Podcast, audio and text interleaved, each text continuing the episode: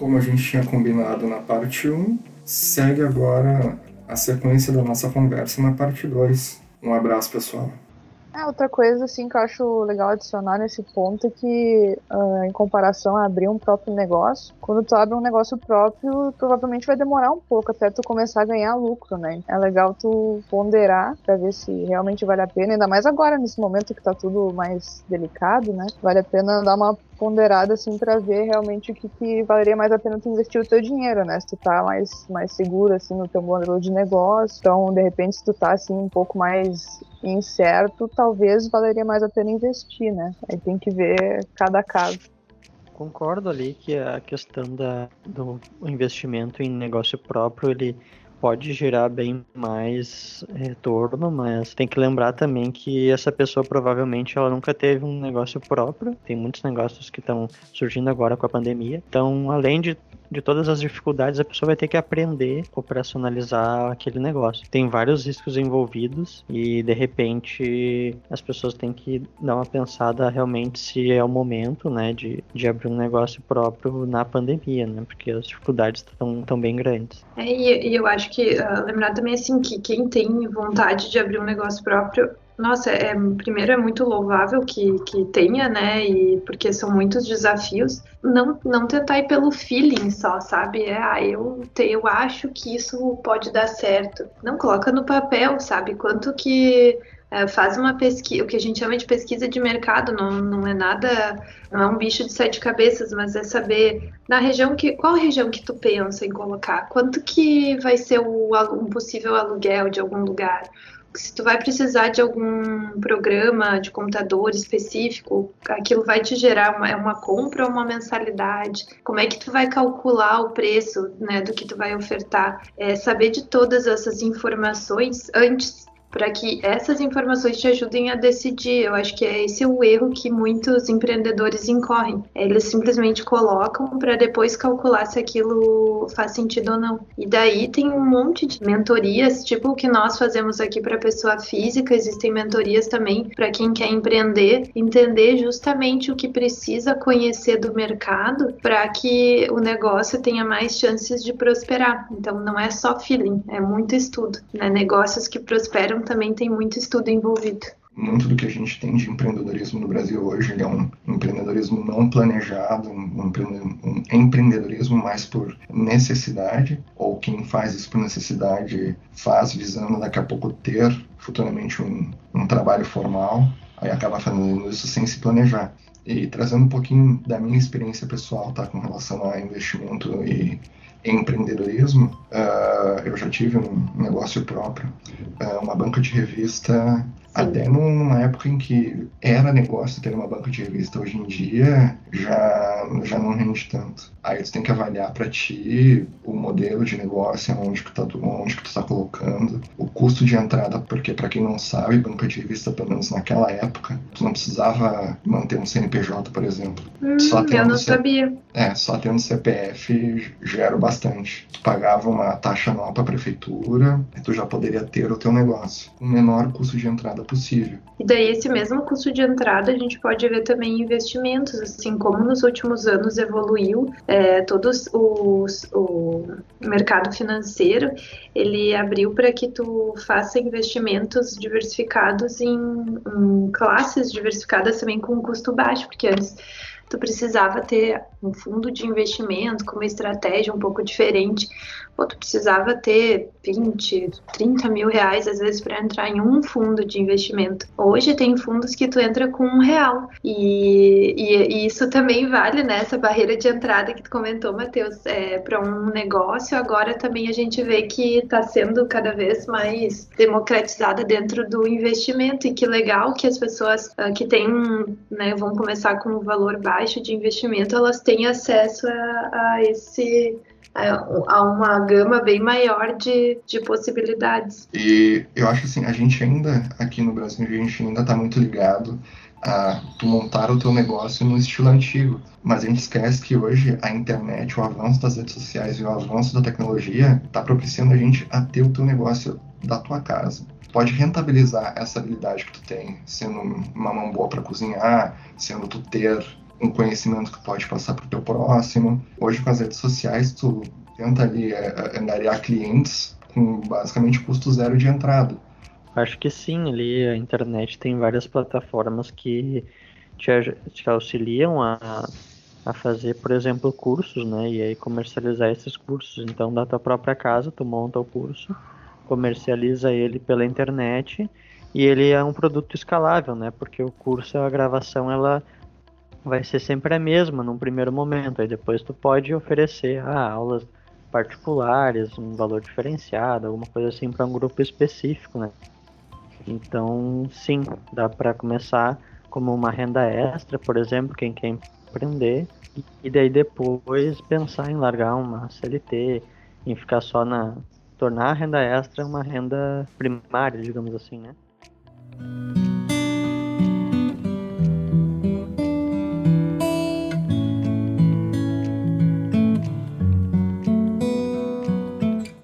Você teria em mente, obviamente, tu tendo que aumentar o teu custo de vida, tu teria que aumentar a tua renda passiva.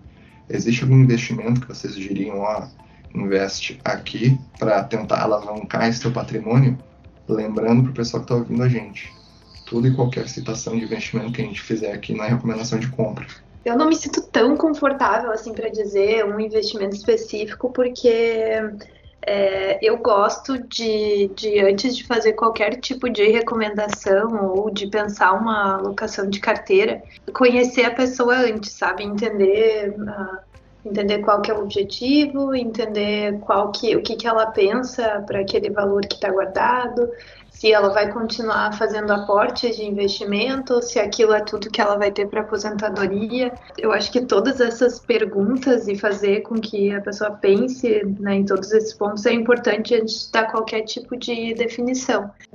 Pensando hoje no cenário que nós temos, acho que pensando assim em um produto que eu diria que eu acho que sim, vai se encaixar no perfil de, de entre conservador e um arrojado. Qualquer, qualquer papel que. Qualquer não, mas uh, papéis que fossem indexados à inflação, ou seja, é, investimentos que paguem IPCA, que é o índice oficial da inflação, mais uma taxa. É, porque ele vai te dar um ganho real, não vai ser um ganho, não é o que vai te deixar rico, Tá? Uh, as pessoas normalmente elas tem exceções, tá? Não tô falando que é o geral, mas normalmente as pessoas elas não ficam ricas uh, somente investindo, elas criaram um patrimônio antes, elas trabalham em algo que rentabilize muito bem e, e o, a ideia do investimento é perpetuar e fazer com que aquele patrimônio aumente.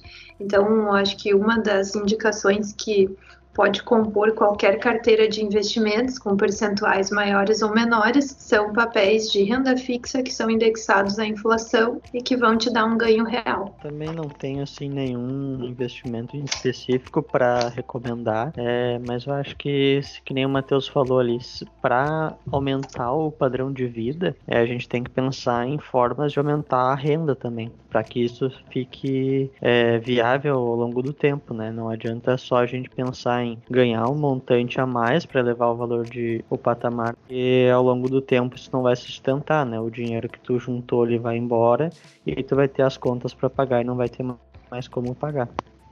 Então, pensar em empreendedorismo para aumentar a renda. É, é, e se eu puder fazer mais um adendo, assim, é, é, mais como uma forma de. A gente vê muito material na internet, assim, uh, isso é bom e ruim, né? Sempre tem, porque é muito difícil separar o joio do trigo e daí saber o que, que é propaganda e o que, que é um, um material real. Uh, real no sentido de não, não conter nenhum viés.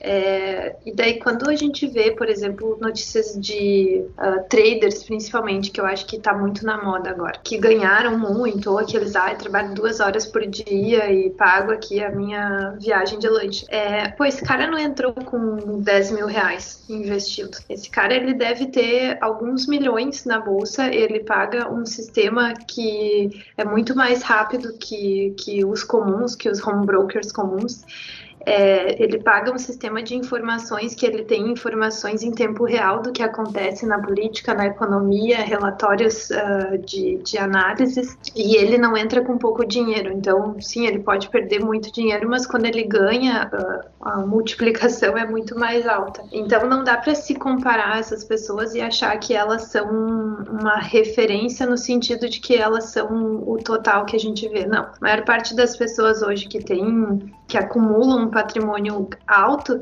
é porque elas têm algum ou negócio próprio, ou uma herança, ou de alguma forma fizeram um patrimônio elevado durante alguns anos e elas fazem, investem normalmente uh, de uma forma diversificada e entendendo que sim, elas têm que elas podem rentabilizar através de uma renda variável, isso é muito importante e relevante na carteira, mas não é só isso e não foi dessa forma que a maior parte conseguiu o montante que tem atual.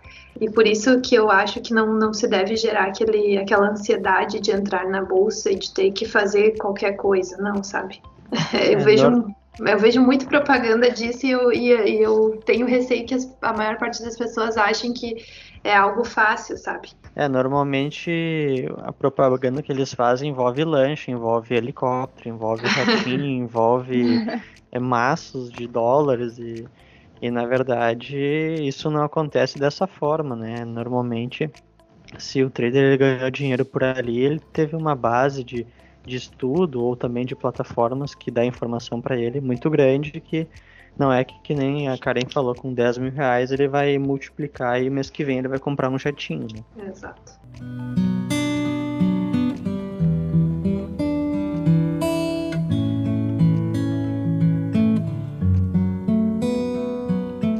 Entrando nas, nas notícias da semana, com base na, que eu achei interessante no, na colocação da Karen, eu andei dando uma olhada, achei triste na real, né, quando eu vi da prefeitura de da prefeitura de Dom Pedrito de Alcântara aqui no Rio Grande do Sul, onde um determinado cidadão da, da prefeitura acabou se utilizando de dinheiro público para poder para poder tentar reaver aquilo que ele já tinha perdido nesse movimento de day trade. Ele perdeu o patrimônio que era dele e patrimônio público ainda. Para vocês verem, para o pessoal que está escutando a gente, o quão arriscado é fazer day trade. É, e até aproveitando assim o, o gancho do Matheus aqui, eu, eu vi esses tempos numa pesquisa da FGV que menos de 1% das pessoas que fazem day trade tem algum tipo de lucro. Então, realmente é uma coisa muito arriscada, né? É. É, é que o, o day trade, e, e daí, assim, de novo, para quem está ouvindo, é, é importante ter esse player no mercado porque ele dá liquidez para muitos ativos. O que, que não, não é bom no sentido é não é bom vender a facilidade, é o ganho uh, fácil desse mercado, porque tu depende muito de, de coisas que não estão sob teu controle. Por mais que tu tenha um controle de risco muito grande, por mais que tu faça uma análise gráfica, uma análise uh, de todo o balanço da empresa, tem decisões que tu não tem acesso. Então, por exemplo, quando uh, o governo decide fazer uma mudança em um setor específico, ou quando a empresa faz uma decisão de um investimento tu como investidor não, né, se tu é um investidor pequeno, tu não vai ter acesso a essa informação antes dela ser divulgada no mercado. E quando ela é divulgada no mercado, o preço já mudou para cima ou para baixo. Então é por isso que é tão arriscado o, o day trade. É, então não, não caiam na, na facilidade, na venda da facilidade que muitos traders oferecem. É, existe muito quem é um, os traders profissionais e muitas dessas pessoas já estão alocadas no mercado financeiro, é, atuando em mesas de operações de corretoras ou de escritórios. Eles estudam muito, eles leem muito, eles conhecem muito de setor financeiro, inclusive de economia, para fazer, para tentar fazer previsões mais próximas possíveis. E que pena, né? Que notícia triste mesmo, porque como é que o setor público vai recuperar isso e, e como é que tu vai é, não punir, né? Mas como é que tu vai cobrar da pessoa, né? Não tem, não vai ter como pagar, isso é um prejuízo.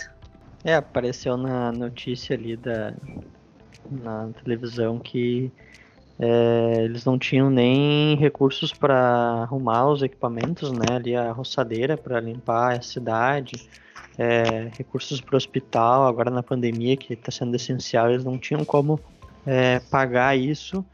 e por causa dessa perda, né? Então, como é que fica, né? Daqui a pouco alguém no hospital vem a falecer por causa disso e aí eu não tenho que pague, né?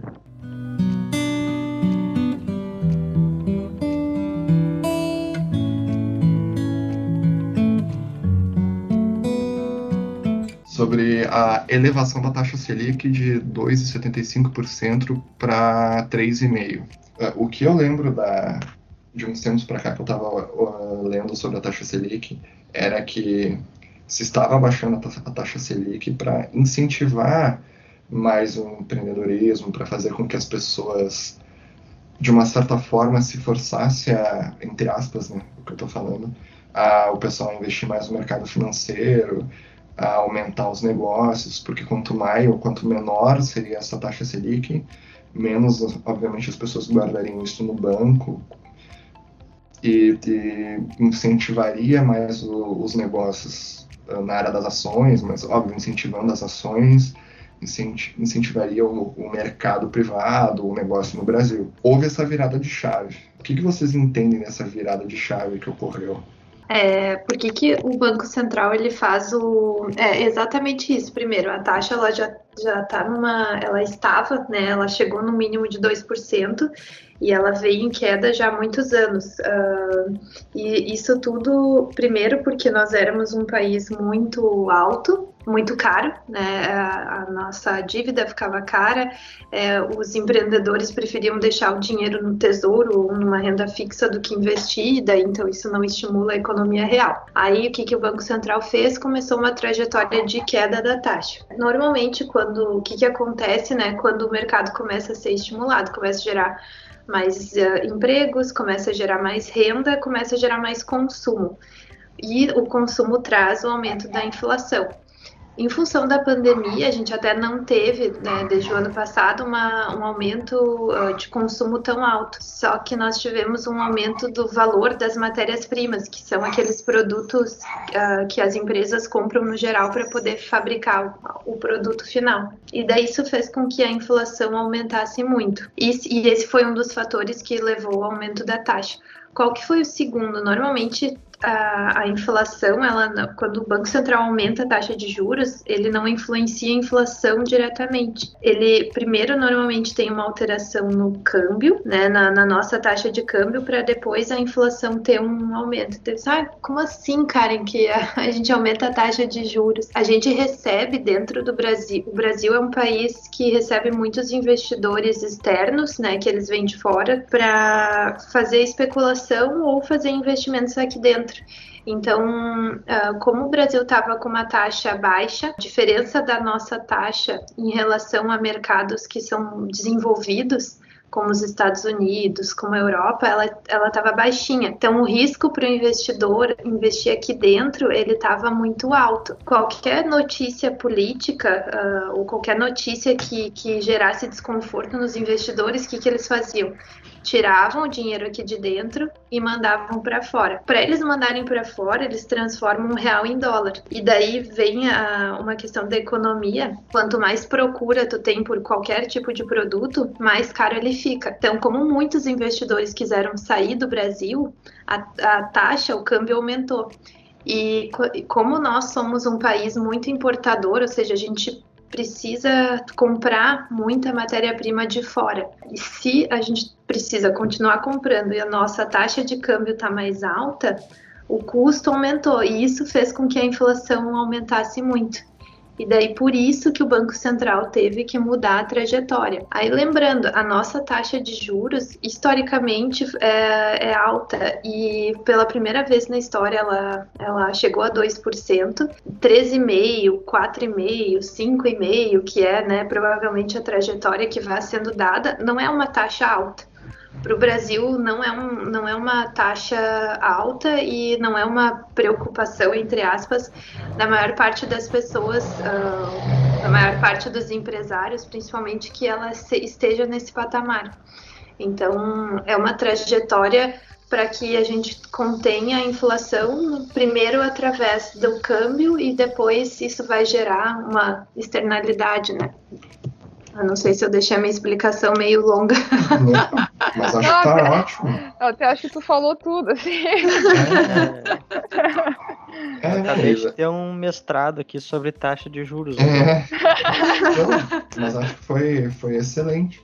A nossa taxa, é, ela já chegou a, a 14%. E daí, lembrando, pessoal, como é importante, os, muitos investidores estavam na renda fixa quando a taxa estava 14%. Mas não sei se vocês lembram, no mesmo ano que a gente chegou com a taxa a 14%, a gente chegou a uma inflação de 10,5%.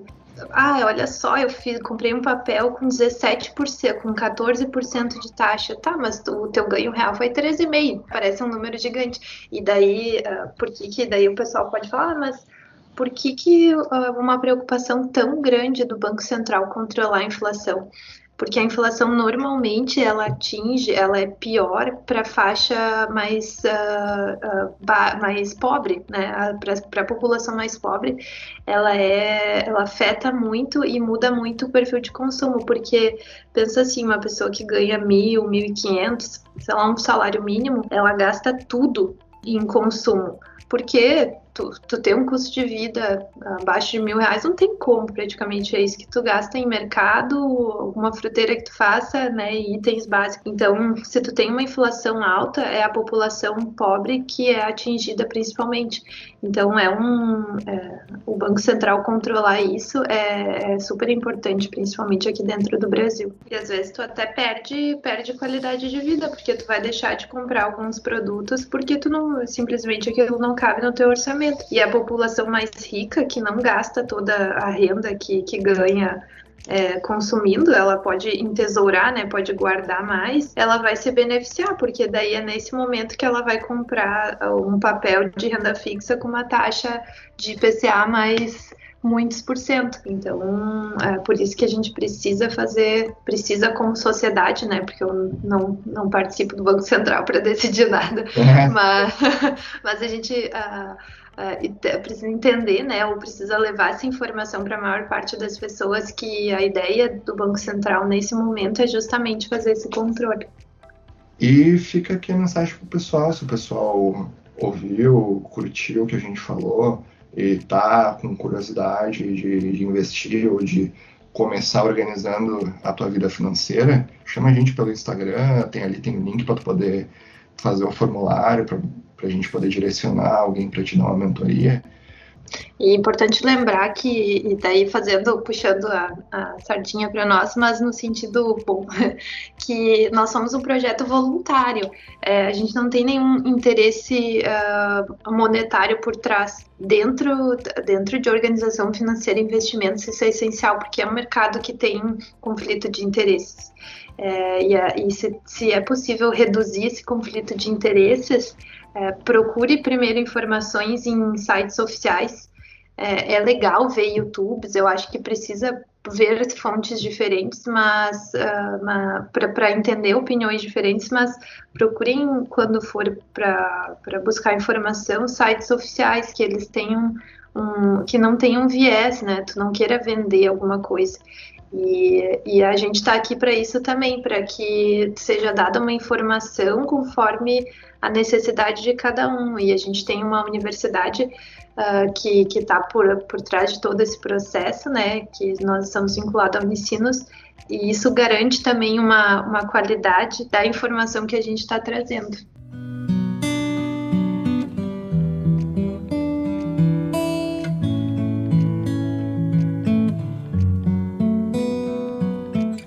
Queria agradecer a oportunidade, hein, Matheus, de participar desse podcast. Acho que foi muito boa a troca de, de informações e conhecimentos. E de repente aí a gente pode fazer novas parcerias no podcast. Show, a gente vai ficar feliz em receber vocês e quanto mais ah, pessoas do, do front lá atuando com, com, com os mentorados, melhor, melhor a, a troca de experiência aqui. Vamos trazer a cavalaria toda, próxima É. vez, né, Rodrigo? Obrigada, pessoal. Também foi muito legal participar da conversa, da troca de informações. Eu acho que é, é para isso que a gente tem o um projeto e eu acho super saudável. É, eu queria agradecer a, a participação de vocês hoje a quem está ouvindo a gente também. Sempre ter essa troca, assim, mais, mais convidados diferentes agrega muito, né, nos podcasts. E lembrando, assim, qualquer dúvida que o pessoal que estiver ouvindo tiver, é só mandar uma DM no Sufim. Vocês podem seguir a gente também para ter dicas uh, tipo, de como se organizar financeiramente. A gente vai postando dicas ao longo da semana de vários assuntos e. Compartilhem nosso podcast, né, para chegar a mais pessoas e que mais pessoas po possam ter essa informação. Curta o canal e aperte no sininho. É, exatamente. a gente ainda não tem canal no YouTube, mas quem sabe um dia. É, quem sabe. É isso aí, então, pessoal. Obrigado para quem ouviu a gente até aqui. É, um abraço e a gente se vê no próximo episódio. Valeu, gente. Um abraço. Obrigada, Valeu, pessoal. abraço.